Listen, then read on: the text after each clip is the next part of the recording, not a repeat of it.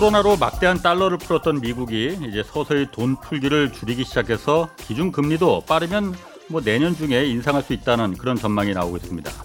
그럼 금리 인상은 이 주식 시장에는 이게 독이 될까요? 약이 될까요? 일반적으로 금리 인상은 주식 시장에 악영향을 끼치는 것으로 받아들여지고 있습니다. 어, 안전자산인 예금의 이자가 올라간다는데 뭐 굳이 위험자산인 주식에 뭐 투자할 필요가 있겠느냐 이런 심리가 작용하기 때문이겠죠. 그렇지만 이론과 실제가 항상 일치하는 건 아니라는 거 뭐 잘 아시겠죠. 2000년대 이후 미국의 기준금리는 두 차례 인상 시기가 있었거든요. 2004년 그리고 2015년 말이죠. 그런데 두 시기 모두 글로벌 증시는 오히려 높은 수익률을 기록했습니다. 2004년 1차 인상기엔 글로벌 증시가 29% 상승했고 2015년 2차 때는 12% 상승했습니다. 금리 인상보다 세계 경기가 훨씬 더 빨리 좋아졌거든요. 1차 시기에는 중국이 국제 경기를 이끌었고 2차 시기에는 신흥국들이 이끌었습니다.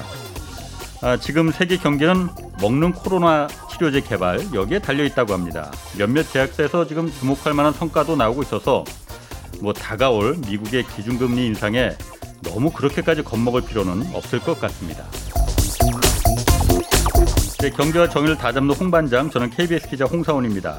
홍사원의 경제쇼 출발하겠습니다. 유튜브 오늘도 함께 갑시다.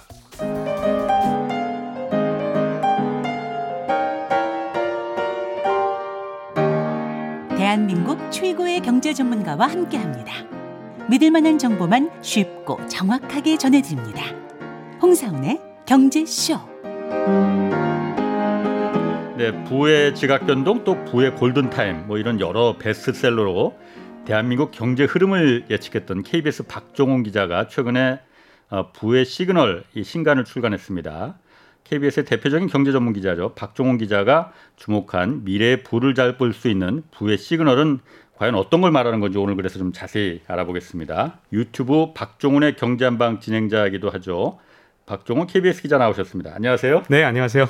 뭐 항상 보도국에서 보다 보니까 여기서 이렇게 보니까 좀 약간 뻘쭘하기도 하고 네, 그러네요. 뭔가 좀 어색한 느낌도 좀 듭니다. 네. 약간 어색하기도 하고 원래 여기 한 3년 전에 경제쇼 진행하셨었죠? 네, 그렇죠. 네. 제가 요즘 박종훈의 경제 한방도 아주 자세히 보면서 아. 많은 도움 받고 있습니다. 아, 고맙습니다. 네. 자 지난주에 저희가 경제쇼에서 청취자들께 그 책 선물도 진행했어요. 그 네. 부의 시그널 새 책 쓰신 거 네. 부의 시그널 이 시그널이 뭘 말하는 건가요? 지금까지 사실은 시그널을 좀 볼 필요가 없다라는 얘기들이 사실 음. 2020년에 정말 많았거든요. 예, 그 이유가 2020년에 워낙 주가가 많이 오르다 보니까 그렇지. 근거 예. 없이 아, 그냥 뭐 주식 좋은 주식 사다가 30년 묻어두면 돼라는 네. 말도 안 되는 얘기가 사실은 그동안 너무 많은 분들에게 잘못된 투자를 하도록 사실 아. 권유한 측면이 있습니다. 예, 보통 이런 분들이 왜 이런 주장을 하냐면 두 가지가 일치했기 때문에 하나는 뭐냐면 20년이라는 그 특수한 시기가 네. 그때 우리나라 코스피 지수가 거의 두 배 넘게 올랐던 그런 예. 시기이기 때문에 그런 노- 이상한 논리가 좀 먹힌 거고요. 또 이분들이 주장할 때 보면 보통 이런 식입니다. 한 30개 정도 투자를 해요. 왜냐하면 예. 보통 아. 그런 기관 투자자나 이런 그렇죠. 분들이 예. 보통 30개나 또는 어떤 때는 뭐 100개도 투자하죠. 음. 근데 이 한 30개 투자해서 예를 들어서 한 3개 종목 정도가 아주 지속적으로 상승을 했다. 그러면 음. 그거 갖고 대표적으로 내세우는 겁니다. 음. 그 대표적인 게 바로 삼성전자 같은 걸 딱. 예를 들면서 아, 아. 나머지 27개가 완전히 뭐 무너졌거나 쫄딱 망한 예. 건 절대 얘기 안 하고 예. 그세 개를 갖고 얘기를 하면서 이렇게 묻어두면 어 30년 동안 몇백 배가 됐다. 아하. 그러니까 이런 좋은 주식은 그냥 묻어두면 된다. 예, 그렇게 투자를 했던 분들이 삼성전자에 올 상반기에 250만 명이나 개인 투자자가 늘었습니다. 그래서 총 개인 투자자가 500만 명인데요. 예, 여기서 제가 진짜 걱정을 했던 게 사실은 네. 어 그겁니다. 삼성전자 같은 경우에 시그널과 그다음에 네, 가짜 시그널이 있어요. false signal이 있는데 예, 대표적으로 삼성전자는 아주 cyclical 사이클을 따르는 그런 산업이거든요. 그래서 주가가 오르긴 오르는데 음. 예. 이게 30년 동안 어떤 식으로 올랐냐면 이렇게 이 일종의 파동을 그리면서 올랐단 음, 말입니다. 그래서 예, 예.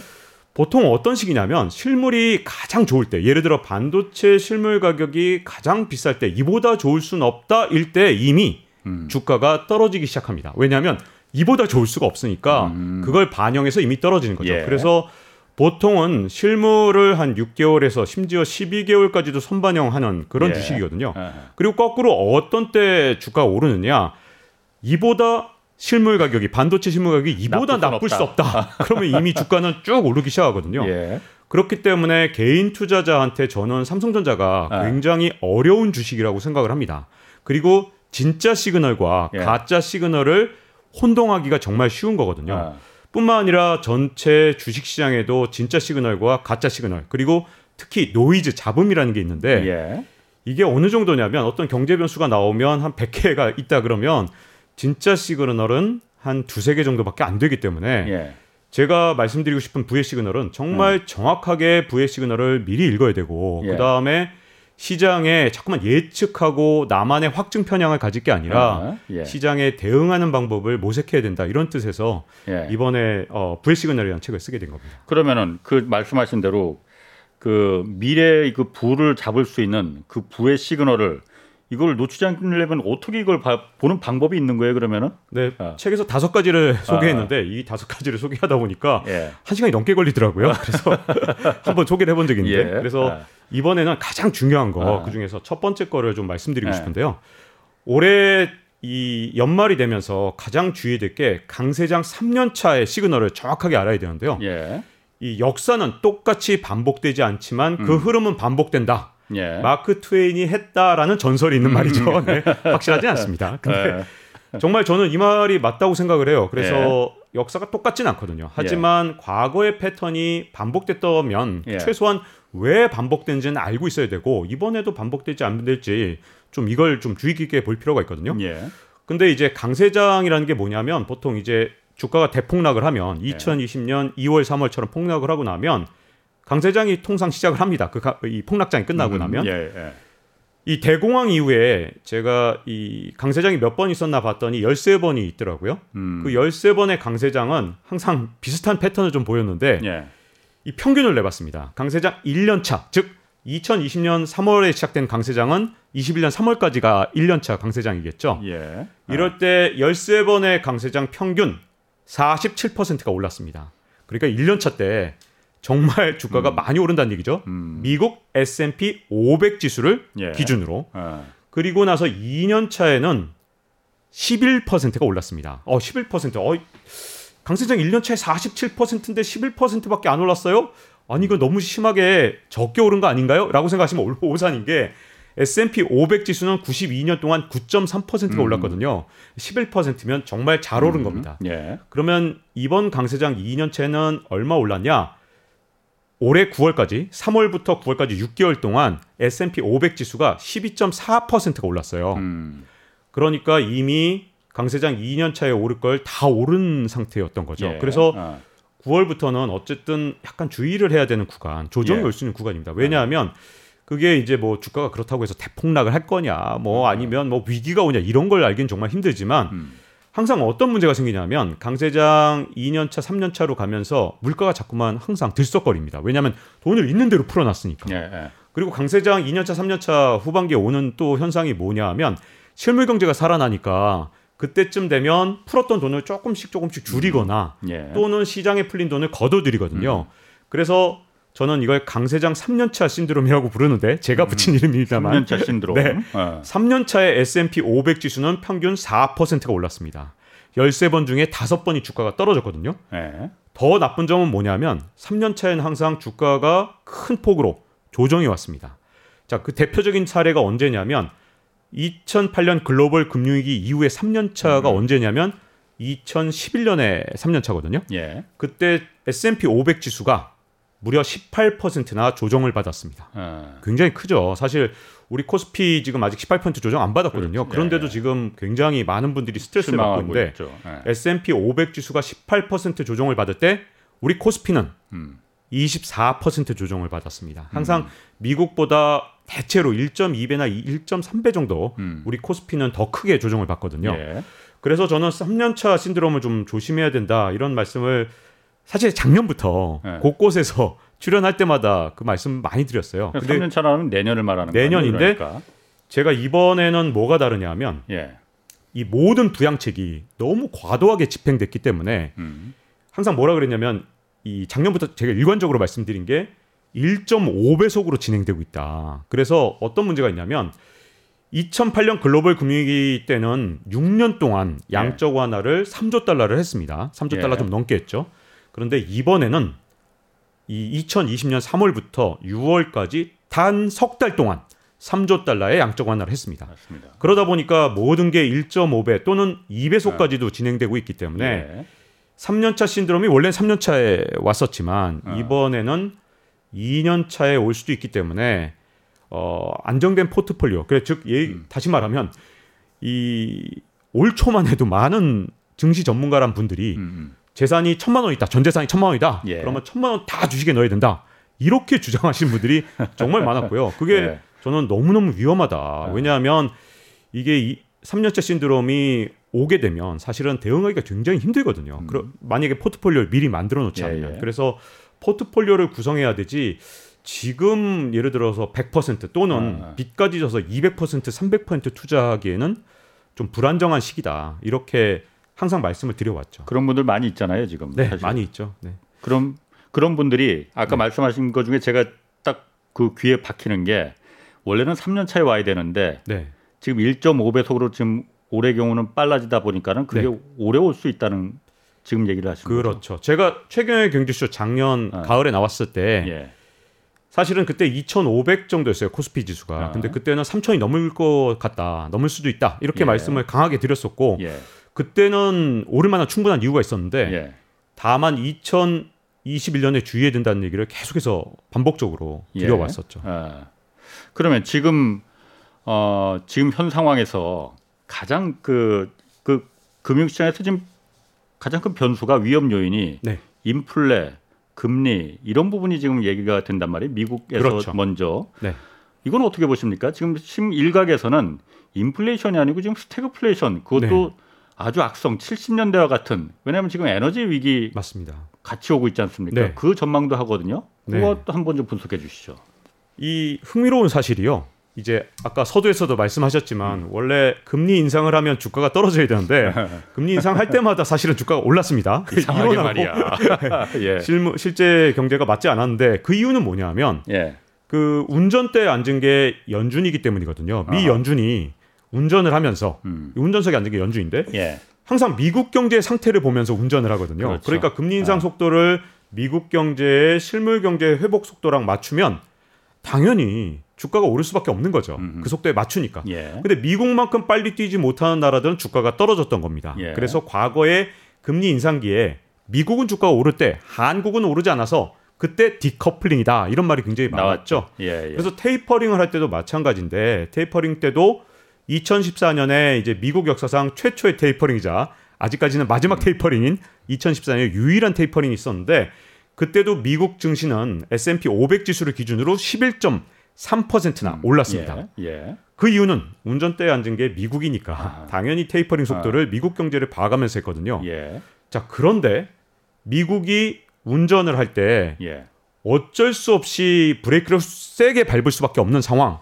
그게 뭐냐 바로 인플레이션입니다. 맞습니다. 인플레이션이 오게 되면 이건 방법이 없거든요. 예. 그렇게 되면 테이퍼링 속도를 미국 경제를 봐가면서 아. 하는 게 아니라 인플레이션을 우선시해서 볼 수밖에 없는데 예. 지금 이미 미국 경제는 인플레이션 징후가 굉장히 많죠. 아. 예를 들어서 미국의 물가는요. 점점 더 오르는데 최근에 미국 물가 동향을 보면 전년 대비 한 5.4% 오른 상태거든요. 예. 그리고 여기에다가 임금까지 올랐습니다. 어느 정도 올랐냐? 임금이 전년 대비 최근에 9월달 지표를 봤더니 4.5%나 올랐습니다. 그리고 원자재 가격은 예를 들어서 블룸버그 이 상품 현물 지수 같은 게 네. 아주 원자재 가격을 나타내는 아주 대표적인 지수인데 이게 역사상 최고치입니다. 예. 이게 얼마나 무서운 얘기냐면 역사상 최고치라는 건 과거의 원유 가격이 1배럴에 150달러인 적도 있었는데 지금 있었죠. 80달러대 네. 초반에 예. 이미 역사상 최고치를 기록했다는 건 예. 원유를 제외한 나머지 원자재 가격도 인류 역사상 가장 비싼 음. 축에 든다는 거거든요. 예. 자 그러면 예. 최악의 인플레이션이라는 건 뭐냐면 항상 임금이 오르고 음. 그다음에 물가가 오르고 예. 다시 임금을 치솟아 오르게 하고 그렇죠. 물가가 오르는 예. 이게 악성 인플레이션인데 예. 지금 이미 인플레이션은 악성 인플레이션의 모습을 보이고 있거든요. 음. 그런데 지금까지는 파월 연준 의장이 걱정하지 마라. 음. 이건 일시적인 현상이다. 계속 그랬죠. 네, 계속 그랬죠. 아. 그리고 근원 물가를 봐라. 예. 안 올랐다. 예. 이런 말을 했습니다. 예. 그런데 누가 근원 물가 봐가면서 예. 노동자들이 임금 인상 요구를 하겠습니까? 물가가 당장 오르면 당장 그렇지. 집세 오르고 예. 아니 물가가 5% 넘게 올랐으니까 임금 올려달라 이렇게 얘기하지. 예. 아 이게 근원 물가야. 이건 좀 따져보니까 예. 지금 근원 물가 하나도 안 올랐네. 뭐 이런 식으로 따지지 않거든요. 예, 그래서 예. 이미 악성 인플레이션의 징후는 보이는데 연준 의장이 하도 안심하라 그러니까 시장에서 예. 그래 이거 한번 믿어보자 이렇게 보고 있었거든요. 예. 근데 증시를 불안하게 만든 결정적인 발언이 예. 지난달 29일 날 연준 의장 예. 입에서 나왔습니다. 갑자기 유럽은행에서 열린 유럽 중앙은행에서 열린 회의에 참석해서 인플레이션이 아무래도 이게 좀 간단한 문제가 아닌 것 같다. 아하. 내년까지도 계속될 것 같다. 이렇게 말해버린 거예요. 아니 파월만 믿고 있었는데 예. 갑자기 이 사람이 이렇게 얘기하면 어 그러면 이게 뒤통수 맞은 거지. 네 뒤통수 맞은 거죠. 아니 파월만 믿고 쭉쭉 따라가고 있었거든요. 예. 근데 그때쯤에 사실 또 어떤 문제가 있었냐면 예. 연준의 이 구성하는 사람들이 있어요. 연준의 예. FOMC 이 공개시장위원회를 구성하는 뭐 연은 총재들 뭐 이런 사람들이 있는데 예. 이런 사람들이 글쎄 엄청난 금액의 주식 투자를 하고 있다는 사실이 밝혀졌죠. 그러니까 도덕적 해이가 참 그쪽에서도 저는 아. 사실 미국 같은 자본 시장인데 네. 그런 게 왜 여태까지도 용인됐었는지 네. 밝혀내 그왜 못 찾아내는지 그게 오히려 더 궁금하더라고요. 저는 진짜 이해가 안 가는 게요. 아. 미국에서 얼마나 이 내부자 거래나 아니면 아. 이해 당사자들이 거래하는 걸 철저하게 잡냐면 성량도 세잖아요. 네. 형량도 엄청납니다. 아. 우리하고 달라요. 예. 여긴 화이트 칼라 범죄에 대해서 진짜 10년, 20년형을 때리고 예. 심지어 이런 것도 범죄로 처벌한 적인데 비행기에서 여자친구한테 자랑하려고 음. 야뭐 이런 거 발표돼 이러고 여자친구한테 말하는데 앞좌석에 있는 사람이 들은 거예요. 아하. 이걸 갖다가 이 말한 사람을 처벌했습니다. 예. 왜냐하면 당신이 이렇게 내부자 정보를 아. 유출, 유출해서 비행기에서 예. 앞좌석에 있는 사람이 들었기 때문에 당신이 이거는 일종의 음. 내부 정보를 유출한 것이다. 예, 예. 이것도 처벌한 나라에서 연준에 대해서는 진짜 너그러운 음. 심지어 재산 공개를 안 해도 됩니다. 이게 블룸버그에서 그냥 단독보를 해서 그렇지 예. 실제로 어, 지금 파월 의장이 100억 원 이상의 주식 투자를 했다 펀드를 통해서 이건 알려졌어요. 근데 정확한 금액도 몰라요. 아. 아홉 개 펀드를 통해서 뭐 펀드마다 수억 원에서 수십억 원을 투자했다 그러니까 100억 원 합치니까 100억 원이 넘겠더라고요. 네. 그러니까 파월 의장이 그렇게 주식 투자한 사실이 9월 달에 드러났고 음. 그이 주식 투자하다 걸린 사람들이 처음에는 9월달 안에 주식을 다 팔겠다. 그러고서 네. 팔아 버린 것 같아요. 예, 예. 근데 그걸로 여- 이 분노한 여론이 끝나지 않으니까 결국 사퇴했거든요. 예, 예. 그때 좀 싸하더라고요. 아니 이분들이 9월달 안에 다 팔았어? 지금까지는 투자하고 있다가. 근데 어쨌든 그러고 네. 나서 9월, 9월 29일 날 갑자기 인플레이션이 심상치 않다. 이래 버리니 지금까지 인플레이션에 대해서 어떤 유일하게 믿었던 거 뭐냐면 이미 지표는 그렇죠. 어. 어 지금 사실 인플레를 말하고 1980년대 있었어요. 네. 초반 이후로 가장 강력한 인플레이션이 왔거든요. 거의 35년 만에 인플레이션이 찾아온 건데 예. 근데 문제는 파월의 입만 바라보고 있던 사람들이 어 이건 정말 닥쳤던 개가 지붕 쳐다보는 것도 아니고 갑자기 당황을 했고 시장에서 지금 계속해서 조정이 오는 이유 중에 하나입니다. 인플레이션이 오면 여러 가지 문제점들이 발생하게 되고 자산 가격을 지켜왔던 예. 기둥들이 흔들리기 때문이죠. 예. 그럼 지금 아까 제가 말씀하신 것 중에 좀 궁금한 게 하나 있는데 인플레이션을 압박하는 가장 큰 요인 중에 하나가 임금이에요. 네, 임금은 한 번 올라가면 다시 내려가는 일이 거의 없으니까. 그렇죠. 근데 지금 미국에서 임금 상승률이 굉장히 높다고 하잖아요. 네, 근데 높은 이유가 아, 그러니까 뭐 노동자들이 뭐 이거 올려달라고 그러는 것도 있- 있겠지만 그거보다도 아, 사람들이 어쨌든 일자리를 잘 안 찾으려고 한다 지금 코로나도 있고 뭐 나라에서 미국 정부가 주는 돈도 있었고 네, 그것 때문에 오히려 기업에서 구인하는 기업 쪽에서 더 높은 임금을 갖다 당근으로 제시하면서 어, 노동자들을 유인하기 때문에 그것 때문에 지금 임금이 올라간다라는 네. 부분이거든요. 네. 그런 부분 같은 경우도 이게 인플레를 갖다가 압박하는 그런 요인이 될 수가 있는 거예요. 그렇죠. 임금이 어떤 방식으로 올랐냐는 중요한 게 아니고요. 어. 문제는 뭐냐면 우리가 이제 큰 착각을 했던 게 예. 특히 월가에서 착각을 했죠. 뭐 예. 월가에서 항상 이제 연준 의장, 파월 의장에 동조를 하면서 예. 이제 9월 달까지 대부분 이런 재난지원금이 지급이 되거나 또는 엄청나게 많은 실업급여가 지급됐던 게 9월에 대부분 주에서 다 끝나버렸습니다. 예. 그러면 이 재난지원금이 끝나면 10월부터는 적어도 이 많은 노동자들이 일자리를 찾아 나설 거라고 어. 믿어왔거든요. 그렇죠. 어. 그런데 정작 구인 광고를 아무리 해도 어. 사람들이 직장을 가지러 나오지 않는 겁니다. 어. 그 이유에 대해서 해석이 지금 한 한 대여섯 가지가 나와서 예. 그걸 다 말씀드리기는 어렵지만 음. 그냥 짧게 짧게 그냥 제목만 말씀드리면 이런 겁니다. 사람들이 예를 들어 자본시장 투자에 재미를 느꼈다든가 또는 음, 어 이런 워낙 것도 많이 있- 올랐으니까. 네, 네, 워낙 아, 많이 올랐으니까 아. 야 이거에 내가 지금 뭐 주식 투자하는 게 낫지 않냐 이런 그렇지. 것도 있고요. 어, 또 힘들어 일하는 것보다 네, 아. 코로나 19 때문도 있는 게 지금 아이들이 아직 학교를 제대로 가지 못하기 그렇죠. 때문에 미국에서 이제 어쨌든 여성 노동력이 굉장히 많이 시장에 있었는데 노동 시장에 예. 그런데 지금은 육아가 올해까지는 또는 내년 초까지 더 중요하다고 생각하는 측면도 음. 있는 것 같고요. 여러 가지 하여튼 지금 그걸 말씀 좀 한 대여섯 가지 이유가 있는데 하여튼 음. 중요한 건 월가의 예측이 틀리는 바람에 이게 어, 어떤 식으로 물가를 지금 자극하고 있냐면 임금이 올라서 물가를 올리는 것도 있지만 또 한 가지 문제는 미국의 항만 노동자들이 더 이상 일을 하지 않아서 이거 어떤 문제가 생겼냐면 트럭 운전기사, 트럭 예. 운전기사 예, 그리고 예. 항만 노동자들이 일을 안 하니까 지금 물류 대란이 일어났는데 그 원인이 미국 때문이에요. 왜냐하면 사람들이 일을 안 하니까 트럭 운전기사를 못 구하고 항만 예. 노동자를 못 구해서 다른 나라에서 수출하려고 열심히 미국 항구로 보내놨더니 음. 이게 전부 다 화물선이. 하역을 못하고 아. 미국 앞바다에 다 떠 있는 겁니다. 예. 에 있고 앞바다에 어. 항구에 떠 있고 이러다 그 사진 봤어요. 네 사진 보셨죠? 아, 하, 이게 정말 답답하더라고요. 어. 이게 미국 노동자들이 여러 가지 이유로 직장을 지금 안 갖고 있는데 그러다 예. 보니 트럭 운전 기사도 부족한 상황에서 이게 운송 비용이 어느 정도까지 올라가냐면 화물선을 못 구하니까 일시적으로 예. 운송 비용이 최대 10배까지 올라간 겁니다. 아. 이러다 보니 원자재 가격에 예를 들어서 석탄 같은 경우는 대부분이 운송 비용이에요. 석탄이 워낙 이게 운송 비용이 많이 드는데 예. 석탄의 전 세계적인 가격 상승을 불러왔죠. 그러다 아. 보니 이게 뭐 중국뿐만 아니라 인도까지 전력난을 만들면서 그러니 뭐 전 세계적 공급망이 무너지고 그게 다시 물가 상승의 원인이 되는 이게 한마디로 말해서 지금 그냥 단순하게 임금 상승이 물가를 끌어올리는 정도가 아니라 물류 대란까지 일으키면서 아주 다방면에 지금 영향을 미치고 있기 때문에 이게 단기적인 문제가 되지 않을 것이다. 파월도 왜 물가가 내년까지 오를 거라고 얘기했냐면 이게 글로벌 가치 사슬의 붕괴, 어, 이 자체가 굉장히 어려운 문제로 다가왔다. 임금 인상을 가- 얘기한 게 아니라 글로벌 가치 사슬, 물류 대란 이쪽을 얘기했습니다. 특히 그러니까 공급 이 쇼티지 공급 문제가 네. 이 장기적으로 인플레를 유발할 수밖에 지속시킬 수밖에 없다라고 이제 판단을 한 거군요. 네, 그렇죠. 아, 파월 입장에서는 네, 거기다가 또 한 가지 인플레이션을 하나 말씀드리면 이게 또 문제인데요. 사실은 신재생 에너지로 반드시 가야 되잖아요. 아, 근데 이게 가야죠. 문제는 네, 네, 네. 어떤 문제가 있냐면 네. 신재생 에너지로 가게 되면 예. 그동안 안 쓰던 비철 금속을 써야 됩니다. 아 그래요? 그래서 예, 예를 왜 들어서 그렇지? 태양광 아, 예. 당연히 태양광으로 가야겠죠. 왜냐면 예. 이대로 가다간 정말 지구가 남아나지 않을 것 같아요. 정말 예. 뭐 온난화도 계속되고 그렇다고 뭐 원전에 의지하는 것도 미국 같은 경우는 원전을 안 지은 지가 진짜 오래됐고 예. 한 3, 40년 안 짓다가 이 트럼프 대통령 때 한 두세 기 짓고 있는 그런 상황이거든요.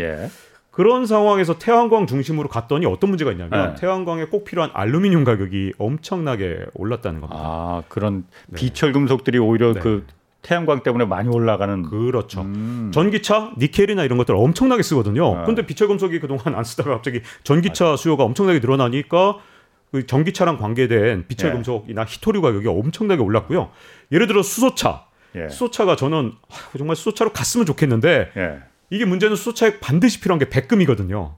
아 백금이 네. 들어가나 보지? 수소차에. 백금 가격이 어. 엄청나게 올랐습니다. 최근 그래요? 3년 동안. 백금 아. 투자하신 분들은 아실 거예요. 진짜 어. 얼마나 가격이 올랐는지. 근데 이게 문제는 비철 금속이 그동안 이 탄광 개발하지 않다가 예. 갑자기 수요가 늘어나니까 일단 개발을 하려면 아파트 짓는데도 3, 4년 걸리는데 이 새로운 광맥을 개발해서 광산을 개발하는데 예. 적어도 3에서 5년이 걸리거든요. 예. 그리고 개발하는 것도 점점 힘들어지는 게 과거에는 지표에 가까웠는데 요즘 석탄 캐려면 제가 호주 탄광 직접 취재를 간 적이 있습니다. 음. 거기서 저도 아주 인상 깊게 네, 읽었습니다. 제가, 어 보셨죠? 네. 제가 그 탄광 그 깊숙한 곳에서 어. 온마이크 한 적도 있는데 예.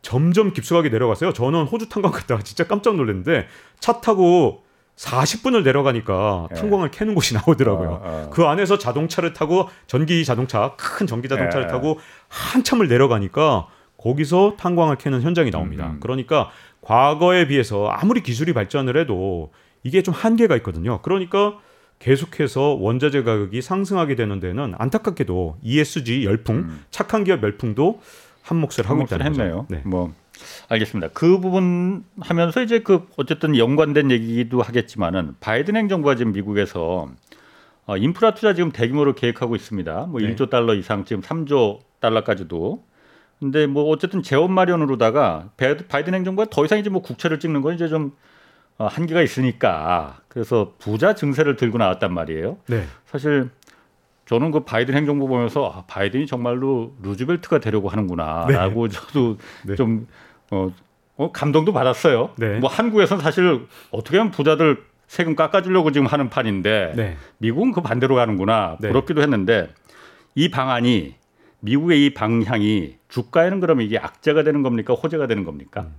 현재 바이든 행정부에서 지금 이 40만 달러 이상의 소득을 올리는 사람들에 대해서 세율을 예, 어, 최고 세율을 37%에서 한 40% 정도로 올리려고 하고 있거든요. 예, 어. 근데 이게 이제 뭐 미국 내에서 뭐 반발도 있고 하긴 한데 그럼 미국에서 이런 증세가 있었던 아주 대표적인 사례가 지금 말씀하신 것처럼 루즈벨트 대통령 때 그렇게 네.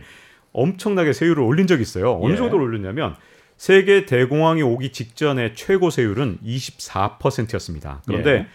루즈벨트 대통령이 딱 당선되자마자 이걸 63%로 올렸어요. 아, 그렇게나 많이 네, 올렸어요. 진짜 많이 올렸습니다. 그런데 여기다가 이걸 아니 부자들이 그 가- 반발 그 가만히 있지 않았을 것 같은데 어, 정말 반발 엄청났을 거예요. 특히 44년에는 예. 최고 세율을 94%까지 올렸습니다. 이게 믿기지 않으시겠지만 진짜 미국 역사에 있는 거고요. 네. 네. 어. 최고 세율이라는 게 뭐냐면 그때 당시에 이제 소득이 2만 5천 달러 한, 예. 한, 한 해. 근데 이 현재 물가로는 한 50만 달러 정도 될 거로 예. 추정하거든요. 그러면 이런 겁니다. 6억 원이 넘는 소득에 대해서 그 추가적인 소득에 대해서는 예. 94%의 세율을 다 적용한다. 갖고 간다. 네. 뭐, 그러면 야 이거 공산주의냐 이 얘기 나왔을 것 같은데 네. 보존 경제학파에서는 이렇게 세율을 올리면 네. 아무도 노동을 제공하지 않을 것이다. 그럼 아, 미국 경제는 망할 그렇죠. 것이다. 그때 예. 엄청난 비난과 이러다가 미- 루즈벨트가 나라 말아먹는다. 그때도 네. 엄청나게 많은 비판이 있었죠. 근데 그런 일이 일어나지 않았습니다. 사실 그렇죠. 경제가 점점 회복됐거든요. 네. 그때 왜 고전 경제학이 틀렸느냐? 사실 최근에 이제 노벨 경제학상을 행동 경제학자가 받았거든요. 근데 예, 여기서 그렇지. 풀어냈는데 이런 측면이 있더라고요. 사실은 이제 이런 거잖아요. 이 6억 원 정도죠. 50만 음. 달러면 6억 예. 원 정도 이상 돈을 벌면 정부에서 94%를 떼가니까 6%만 내 몫이니 음. 거기서부터 딱 노동을 멈춰야 정상이거든요. 고전 경제학파라면 예. 그 말이 예. 맞아야 되는데 예. 실제로는 어, 이런 어떤 창의적인 일을 하는 사람이 일을 하다 그만둔다는 게 말이 안 되잖아요. 내가 딱 6억 원 어치만 그렇죠. 일하겠다. 예. 이게 불가능하거든요. 예. 그리고 또 하나는 이런 사람들은 승진이나 명예욕이나 아니면 뭐 출세욕이나 여러 가지 복잡한 이 심정이 다 이게 결합돼서 움직이기 음. 예. 때문에 행동 경제학에서 해석을 해보니 아 이게 노동을 그만두는 사람이 하나도 없었어요. 아하. 그러다 보니 실제로 미국 경제는 94% 세율 그리고 또 심지어 1950년대 60년대에도 계속해서 세율이 7, 80%를 넘었었거든요. 음. 예, 예. 그런데도 불구하고 미국 경제는 60년대에 역사상 최고의 하- 황금기라고 불릴 만큼 엄청나게 좋은 경제를 기록했거든요. 그래서 제가 보기에는 뭐 지금 현재 40만 달러 이상인 사람에 대해서 하- 최고 세율을 예. 37%에서 뭐 설령 40% 넘게 네. 올린다 하더라도 에헤. 미국 경제나 또는 증시에 타격을 줄 것 같지는 않습니다. 또 그리고 법인세를 좀 올릴 생각인데 법인세가 일시적인 타격이 있다 하더라도 예. 그게 영속적으로 미국 경제에 타격을 줄 것 같지 않은데요. 음. 근데 다만 제가 하나 걱정하는 건 사실 예. 내년에 음. 어떤 문제를 걱정하냐면요. 지금 바이든 행정부에서는 원래 원안대로라면 인프라 투자랑 사회복지 투자로 4조 5천억 달러를 더 투자하겠다. 이런 계획을 갖고 있는데 예. 이게 얼마나 엄청난 규모냐 하면 이미 트럼프 대통령이 대규모 감세, 부자 감세를 해서 예. 1조 달러라는 어마어마한 적자 규모를 만들어 놨거든요. 아, 근데 여기다 추가적으로 예. 4조 5천억 원, 5천억 달러를 더 쓰게 되면 예. 아무리 제 아무리 미국이라도 이건 진짜 큰 문제일 수밖에 없거든요. 음. 그러니까 이 재원 조달을 증세를 통해서 하면 큰 문제가 없겠지만 예. 만약에 증세를 제때 하지 못하면 어떻게 되느냐면 이걸 돈을 찍어서 조달할 수밖에 없어요. 결국은 연준이 돈을 찍어서 국채를 사줄 수밖에 없는 상황. 그렇게 되면 가뜩이나 인플레이션 우려가 굉장히 큰데 만약에 증세를 못하면 심각한 문제가 될 수밖에 없거든요. 예. 그런데 문제는 바이든 행정부의 지지율입니다. 어허. 아니 출범하자마자 1년 차인데 30%대로 주저앉았습니다. 어. 그러다 보니 예. 내년에 미국의 중간 선거가 있거든요. 중간 선거. 직전에 이렇게 인기 없는 대통령이 약속대로 증세를 할 수 있겠느냐. 그러면 인프라 투자랑 사회복지 투자에 대해서 지금 현재 워낙 민주당 내에서도 반발이 많으니까 규모는 2, 3조 달러대로 줄겠지만 예. 어쨌든 인프라 투자랑 사회복지 투자가 일정 금액 이상 통과가 될 거고 예. 이걸 전부 다 연준이 만약에 사주게 되면 제가 보기에는 그러지 않아도 인플레이션 우려가 굉장히 큰데요. 여기다가 돈을 더 찍게 되는 거니까 저는 이제 사실 동전의 양면 같다고 생각하거든요. 지금 인플레의 우려가 더 크냐, 디플레의 우려가 더 크냐 봤을 때 예. 당연히 인플레의 우려가 더 크다고 보는데 음. 이게 인플레와 디플레는 사실 한순간에 뒤바뀔 수 있는 상황에서 음. 이렇게 되면 인플레가 올 가능성이 훨씬 더 커지기 때문에 예. 사실 경제적으로 이게 어떤 영향을 미칠지 약간 우려가 되는 측면이 있어요. 그래서 증세를 해서 주가에 예. 안 좋은 영향을 미치는 것보다 혹시라도 인기 없는 대통령이 예. 증세를 제때 못했을 때 여러분들이 인플레이션 우려 때문에 그 어떤 증시에 더 나쁜 영향을 미치지 않을까 이걸 더 우려해야 되지 않을까 싶습니다. 음. 근데 어쨌든 연준과 미국의 행정부하고는 독립된 기관이자 독립이잖아요. 별개의 기관이잖아요. 네. 그러니까 지금이야 사실 뭐 그렇게 서로 어, 호흡을 맞추는 게 많이 보이긴 보이는 것 같아요. 네. 그런데 뭐 말씀하신 대로 미국 행정부가 야 우리가 돈이 없으니까 증세는 안 되겠고 연준이 좀 돈 좀 우리 그 좀 찍어내서 국채 좀 좀 사달라 네. 안 들을 수도 있는 거 아닙니까? 그렇게 되면 이제 국채 시장이 어떻게 힘들어지냐면요. 지금 예. 미국 국채 시장의 수요를 어떻게 지금 현재 감당하고 있냐면 아, 이 기본적으로 트럼프 대통령이 워낙 적자 구조를 만들어놔서 1조 달러 정도를 국채를 계속 발행했단 말이에요. 예. 근데 이 수요 구조가 어떻게 돼 있냐면 어, 미국의 기관 투자자가 50%를 지금까지 사줬습니다. 음, 그리고 30%는 외국이 사줬는데 주로 중국이 사줬죠. 그렇죠. 예. 그리고 20%를 연준이 사줬거든요. 예. 그런데 지금 현재 미국의 기관 투자자가 네. 지금 이제 더 대규모로 이렇게 어마어마한 이 국채가 더 발행되면 이걸 다 사줄 만큼 미국의 아. 기관 투자자도 그렇게까지는 돈이 없거든요. 아, 예. 그리고 또 하나 문제는 뭐냐면 더 이상 외국계 중앙은행이 미국 음. 국채를 사줄 것이냐에 대해서는 좀 의문이 있어요. 있- 예, 예. 더군다나 일본이 두 번째로 많이 사줬는데 일본도 지금 뭐 그렇게 상황이 좋지 않거든요. 그렇죠. 예. 중국은 절대 안 사줄 것 같고. 어. 그러면 연준이 만약에 안 사주면 이제 국채 금리가 더 오르게 되거든요. 예, 예. 그러니까 연준이 기준 금리를 올리는 거 하고 이 시장 금리가 오르는 걸 많은 분들이 이제 혼동하시는 분들이 어, 있는데 예, 있습니다. 자 금리를 인상한다 기준 금리를 인상한다 아. 근데 그 인상을 하지 않아도 예. 만약에 국채 시장에서 국채를 누가 사주지 않으면 금리가 오를 수 있습니다 이거 시장 금리가 금리는. 시장 금리가 상승한다 음. 인상과 상승이 이게 다른 용어인데 네네. 가끔 이거 혼동돼서 아, 쓰시는 아, 아. 전문가분들 중에도 예. 이걸 막 혼란스럽게 쓰신 아. 분들이 있어요 그래서 인상과 상승은 다른데 어, 기준금리를 올리지 않아도 어, 시장 금리 시장 금리가 올라가면 아. 이미 금융 시장은 혼란에 빠질 수 있거든요. 당장 9월 29일 제가 말씀을 드렸다시피 파월이 인플레 우려를 얘기하니까 그러자도 시장 금리가 불안정했었는데 또 한번 오른 적이 있었거든요. 예. 그러니까 시장 금리는 기준 금리를 올리지 않아도 올릴 수 있는데 예. 시장 금리가 오르면 기준 금리 인상한 거하고 뭐 별 다른 그렇지. 차이가 없어요. 예, 그렇기 예. 때문에 어, 연준에서 그걸 그냥 뒷짐지고 보고 있을 가능성이 음. 그렇게 크지 않고요. 또 하나는 파월 의장이 이제 임기가 내년 2월까지입니다. 그렇죠. 그러니까 예. 어, 민주당 정부에서 둘 중에 하나겠죠. 파월 의장이 과연 협조를 잘 해줄 것인가 이걸 음. 한번 타진해 볼 거고 예. 잘안 되면 당연히 2월에 음. 어, 좀 협조적인 사람으로 바뀌지 않을까 아. 개인적으로 이렇게 생각하고요. 전 아. 파월 의장이 임기가 2월까지인 것도 약간 불안해요. 이분이 임기가 2월까지니 당연히 2월까지만 책임지면 되는 거고요. 2월 전에 주가가 뭐 크게 조정을 받거나 그러면 연임할 가능성이 별로 없었기 때문에 예. 이분이 사실은 부양책 일변도로 계속 왔잖아요. 그렇죠. 예. 원래는 사실은 부양책을 쓰면 차- 이게 뜨거운 물 틀었다, 찬물 틀었다 해서 온도를 좀 적정하게 미지근하게 해야 되는데 사실은 파월 의장이 9월까지 인플레 없다면서 계속해서 음. 지금 뜨거운 물만 계속 틀었던 이유 중에 하나가 본인 임기가 2월까지니까 음. 이분이 예. 약간은 연임 욕심도 있었을 것 같고 또 하나는 이게 연임을 못한다 못했다 하더라도 사실은 다음 연준 의장의 책임이니까 음.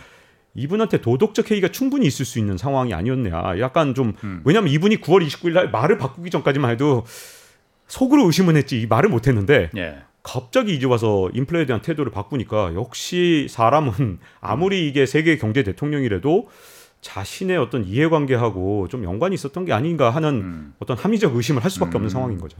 알겠습니다. 뭐 미국 얘기 이제 거기까지 하고 네. 그 최소 어쨌든 혁신 기업의 투자라고 그 많이 강조를 하셨어요. 네. 혁신 기업 뭐 요즘 혁신이라는 게 하도 그이 사회적인 화두가 되다 보니까 뭐 익숙하긴 한데 일단 혁신 기업이 왜 중요하기 때문에 거기다 투자하라고 강조를 하시는 건가요? 이 제가 어. 이 경제과 입학해서 예. 1학년 때 문제가 아직도 기억이 나는데요. 이 공기는 우리 인간의 생존에 너무너무 필수적인데 예, 예. 이건 왜 공짜고 예. 그리고 다이아몬드는 예. 별로 필요 없는데 생존에는 이건 왜 이렇게 비싸냐? 그러네. 그러네. 네, 물론 어, 모두가 네. 이 정답을 아실 거예요. 네. 뭐냐면 희소성이죠. 물론 예. 저희 문제는 그렇게 간단한 게 아닙니다. 이게 수식과 수요 곡선, 공곡선 다 쓰면서 이렇게 네. 푸는 거였으니까 뭐. 답을 희소성 이렇게 단답형은 아니었는데 이 저는 이 문제가 너무 아직도 인상이 깊어요. 예. 그래서 앞으로 투자를 한다 하더라도 결국은 이런 거거든요. 희소성에 투자해야 된다. 예. 우리가 공기에 투자하면 돈을 못 벌고. 예. 결국은 모두가 사고 싶어하는 다이아몬드에 투자를 해야 어, 돈을 벌 수 있는 거거든요. 예. 그러다 보니 뭐 돈이 넘쳐나다 보니 최근에 NFT라는 거 혹시 아시죠? 아, 그래갖고 네. 뭐 대체 불가능 토큰 뭐 그래서 네, 그렇죠. 어, 혹시 양, 양캣 보셨어요? 양캣? 양캣은 모르겠는데. 날아다니는 고양이 동영상인데요. 예. 사실은 어, 어린아이가 그린 것처럼 굉장히 단순한 그림이에요. 예. 근데 이게 양캣이 여기저기서 밈으로 그냥 다 그냥 쓰는 거였는데 네. 이걸 원작자가 여기다가 NFT를. 네. NFT를 붙였죠. 네. 그래서 블록체인 기술로 NFT를 붙였더니 이게 7억 원에 팔린 겁니다. 희소성을 부여하면 모두가 쓰는 이런 일종의 밈도 이렇게 7억 원이 될 수 있는 세상. 그참 이유는 돈 벌기 쉬운데 그거 보면은 희소성이 얼마나 중요한지 네. 알수 있죠. 그러면 어, 당연히 희소성에 투자해야 되는데 네. 이게 지금 이미 이제 많은 사람들이 그걸 잘 알고 있기 때문에 모두가 다 희소성에 투자한 상태긴 합니다. 그러다 예. 보니 음. 어디서 지금 희소성이 발생하고 있냐면 혁신에서 발생하고 있거든요. 음. 많은 분들이 착각하는 게 21세기 들어서 혁신 기업들이 훨씬 더 많이 등장했고 혁신 기술이 더 많이 나왔을 거라고 생각하시겠지만 아, 세계적인? 예, 경제학자들이 이미 증명을 했는데요. 어, 21세기 들어서 사실은 혁신이 크게 줄어들었습니다. 어, 그런 설명을 되게 잘 하시는 분들이 로버트 고든 교수나 이런 분들인데 예. 어, 이런 분들의 설명 방식을 보면 보, 통 이렇게 설명을 해요. 이 전신, 이 전신을 얘기를 하면서 이 예전에 어, 전신 기술이 개, 개발되기 전에 대서양을 건너서 소식을 전하려면 증기선으로 전했을 거 아니에요. 예. 그러다며 보면 파리에서 예를 들어서 뉴욕까지 소식을 전하는데 증기선으로 음. 한한달달 정도. 걸렸겠죠. 예. 그런데 대서양에 해적 케이블이 깔리니까 이게 뚜뚜뚜뚜 해갖고 음, 이렇게 음. 모르스보어로 쳤더니 예. 소식을 전하는데 한 30분이면 되거든요. 예. 자, 이건 30일에서 30분으로 줄었습니다. 네. 전화가 나오고 그다음에 팩시밀리가 나오고 그 다음에 여기에 더 많은 뭐 인터넷 기술이 나오고 스마트폰이 나오고 했을 때 생산성 향상 폭이 생각보다 예전에 30일을 30분으로 줄였던 때가 더 크고 지금은 작은 거죠. 그러다 보니 음, 1940년부터 60년까지 정말 생산성이 엄청나게 빨리 늘어났거든요. 그 예. 이유가 뭐냐? 그때 보급이 됐던 것들이 뭐냐 보면 진짜 놀라운 것들이 많아요. 그때 상수도, 하수도 시설도 각 가정집에 다 집집마다 보급됐고요. 텔레비전, 세탁기, 냉장고, 에어컨 이런 것들이 보급률이 10%에서 90%로 엄청나게 높아졌던 게가 바로 1940년부터 60년 사이입니다. 음, 세탁기 같은 경우에 장하준 교수가 그렇죠. 항상 설명할 때 이. 세탁기를 설명하죠. 네. 세탁기의 혁신이 스마트폰보다 훨씬 더 컸다. 그 이유는 세탁기가 발명되기 전에는 여성들이 이 예를 들어서 영국 런던에서 예. 세탁을 하기 위해서 하루에 5시간 노동을 해서 이걸 빨래를 막 두드려서 예. 이 노동을 했는데 세탁기가 발명되니까 여성 노동력이 노동 시장으로 나오면서 엄청난 혁신이 이루어졌다 이런 예. 얘기들을 하거든요. 자 그렇게 하다 보니 기존의 기술이 많은 상태에서 혁신이 나와봤자 예. 패러다임을 바꿀 정도는 아니거든요. 예. 예를 들어 우리가 지금 많이 쓰는 전기차 이거 최초의 세계 최초의 전기차 언제 나왔을까요? 퀴즈 퀴즈 한번 제가 내보겠습니다. 제가 예전에 그거 한번 네. 취재를 한 적이 있었어요. 창에서. 어, 정말요? 그래서 GM에서 네. 1970년대 만들었어. 1970년대 틀렸습니다. 그래요? 세계 최초의 전기차는 사실은 예. 1800년대 중반에 나왔는데요. 네. 1850년대쯤 아, 나왔는데 예. 근데 이제 그때는 건전지처럼 아. 이 배터리를 교체해야 했어요. 예. 자, 그러면 2차 전지 전기차가 중요하잖아요. 충전식 전기차. 예. 1881년에 나왔습니다.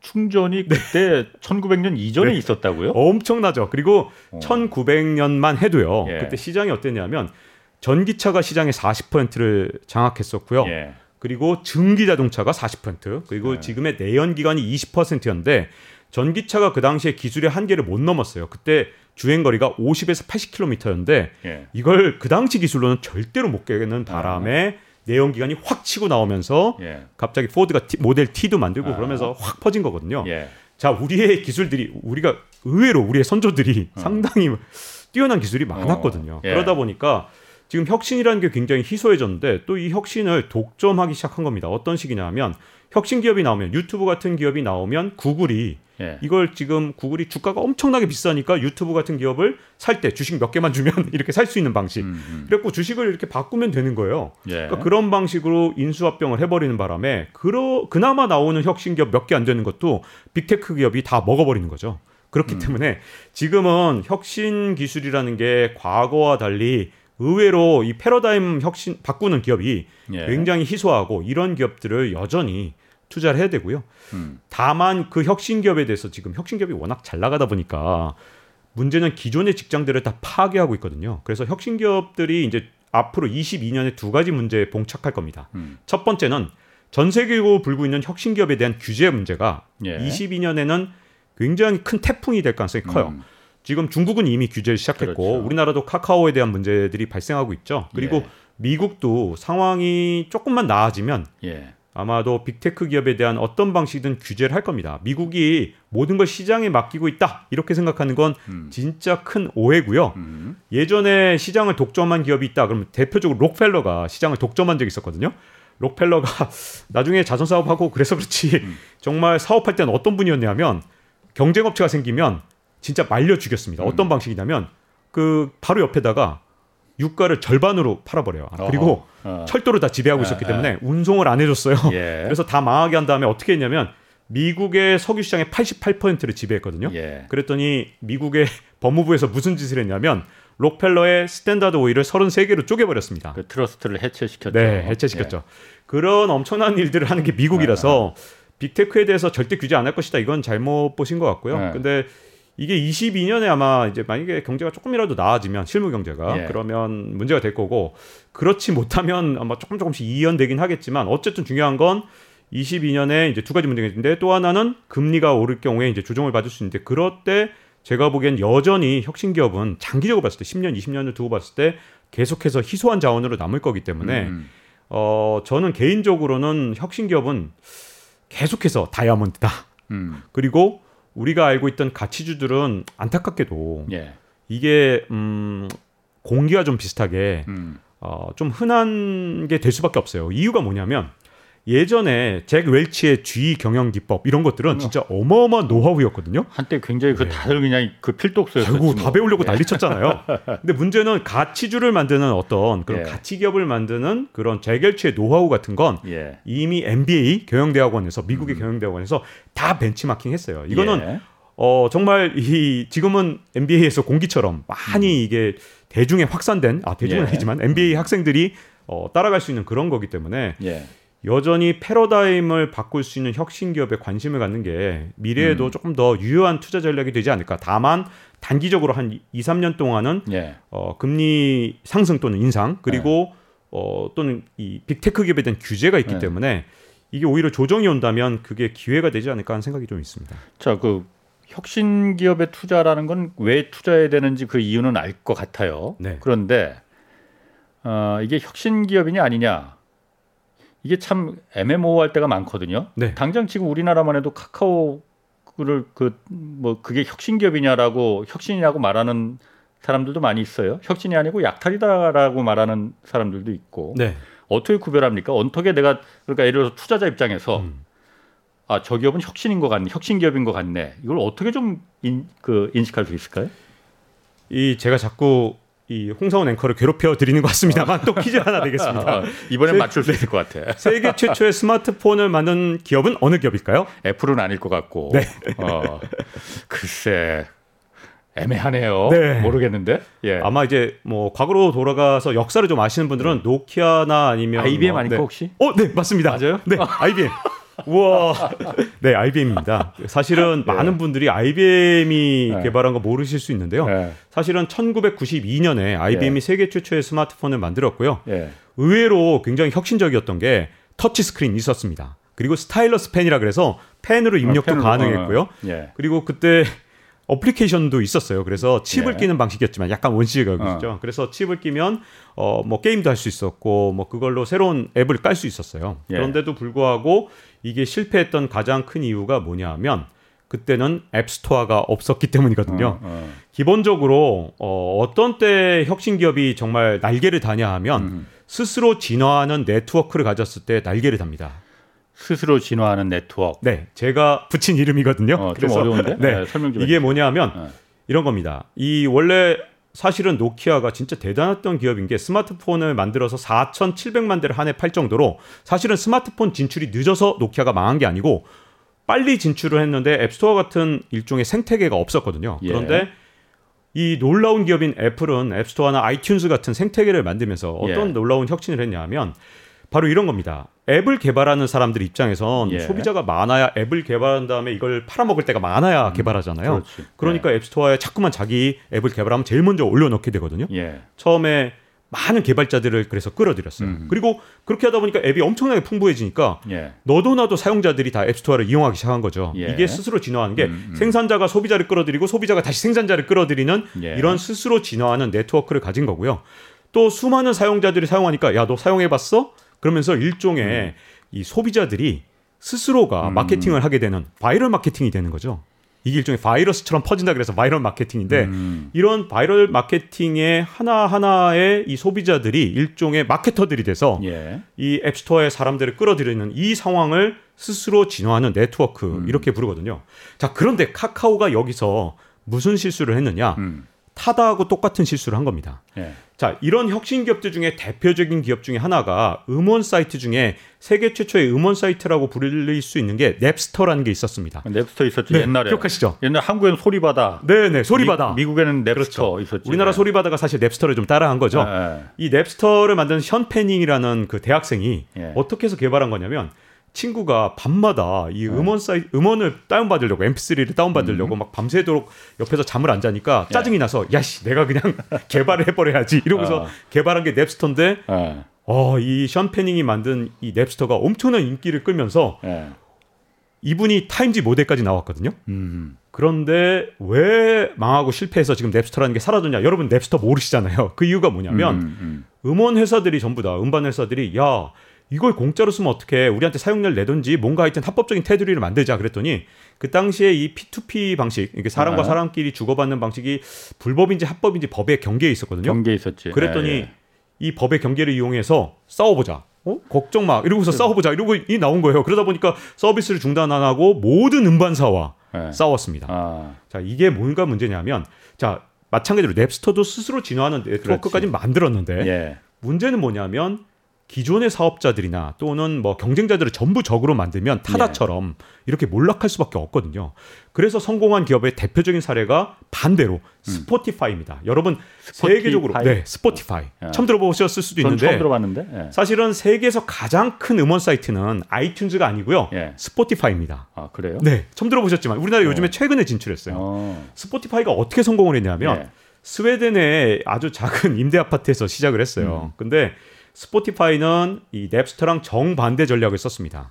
그래서 음. 그 음반 제작자랑 아주 이윤을 굉장히 공정하게 나눠. 가졌고요. 예. 더 놀라운 건 이 음원을 제작하는 이제 그냥 일종의 아티스트들 있잖아요. 예. 아티스트들이 직접 음반 회사를 통하는 게 아니라 개인적으로 이 음원 사이트에 올려서 예. 이걸 본인 스스로가 올리고 이걸 갖다가 사용자들이 다운받으니까 사용자들이 뭐라고 생각했냐면 와 내가 어떤 음. 이 스타를 내가 키우는구나 예. 그러면서 일종의 이 적두 친구로 만드는 상황에서 스스로 진화한 네트워크가 되면서 스포티파이가 아이튠즈를 누르고 세계에서 가장 강력한 기업이 된 겁니다. 아, 그러니까 어떤 그 혁신이라 하더라도 사실 요즘 뭐 카카오가 워낙 도마 위에 오르다 보니까 그런데 다 같이 잘 사는, 다 같이 우리가 그 이익을 공유하는 그런 네. 정의가 기본적으로 깔려 있어야지. 네. 그 약탈이 돼버리면은 사회적인 공격을 받을 수밖에 없는 거예요. 그렇죠. 그래서 제가 이거 아니지. 네 이렇게 말하죠. 적을 만들지 않는 스스로 진화하는 네트워크. 여기에 네. 투자하시는 게 저는 앞으로 미래에 10년 뒤, 20년 뒤에 좀 더 희망이 있다고 봅니다. 예, 아유 오늘 하여튼 그 KBS 정말 대표적인 경제 전문 기자답게 제가 그냥 말을 그냥 푹 빠져들면서 좀 들었습니다. 아, 고맙습니다. 자주 네. 나와주시고요. 네. 자, 박종훈 KBS 기자 함께했습니다. 고맙습니다. 네, 고맙습니다. 자, 오늘 여기까지 하겠습니다. 저는 내일 다시 찾아뵙겠고요. 지금까지 경제와 정의를 다잡는 홍반장 홍사훈의 경제쇼였습니다.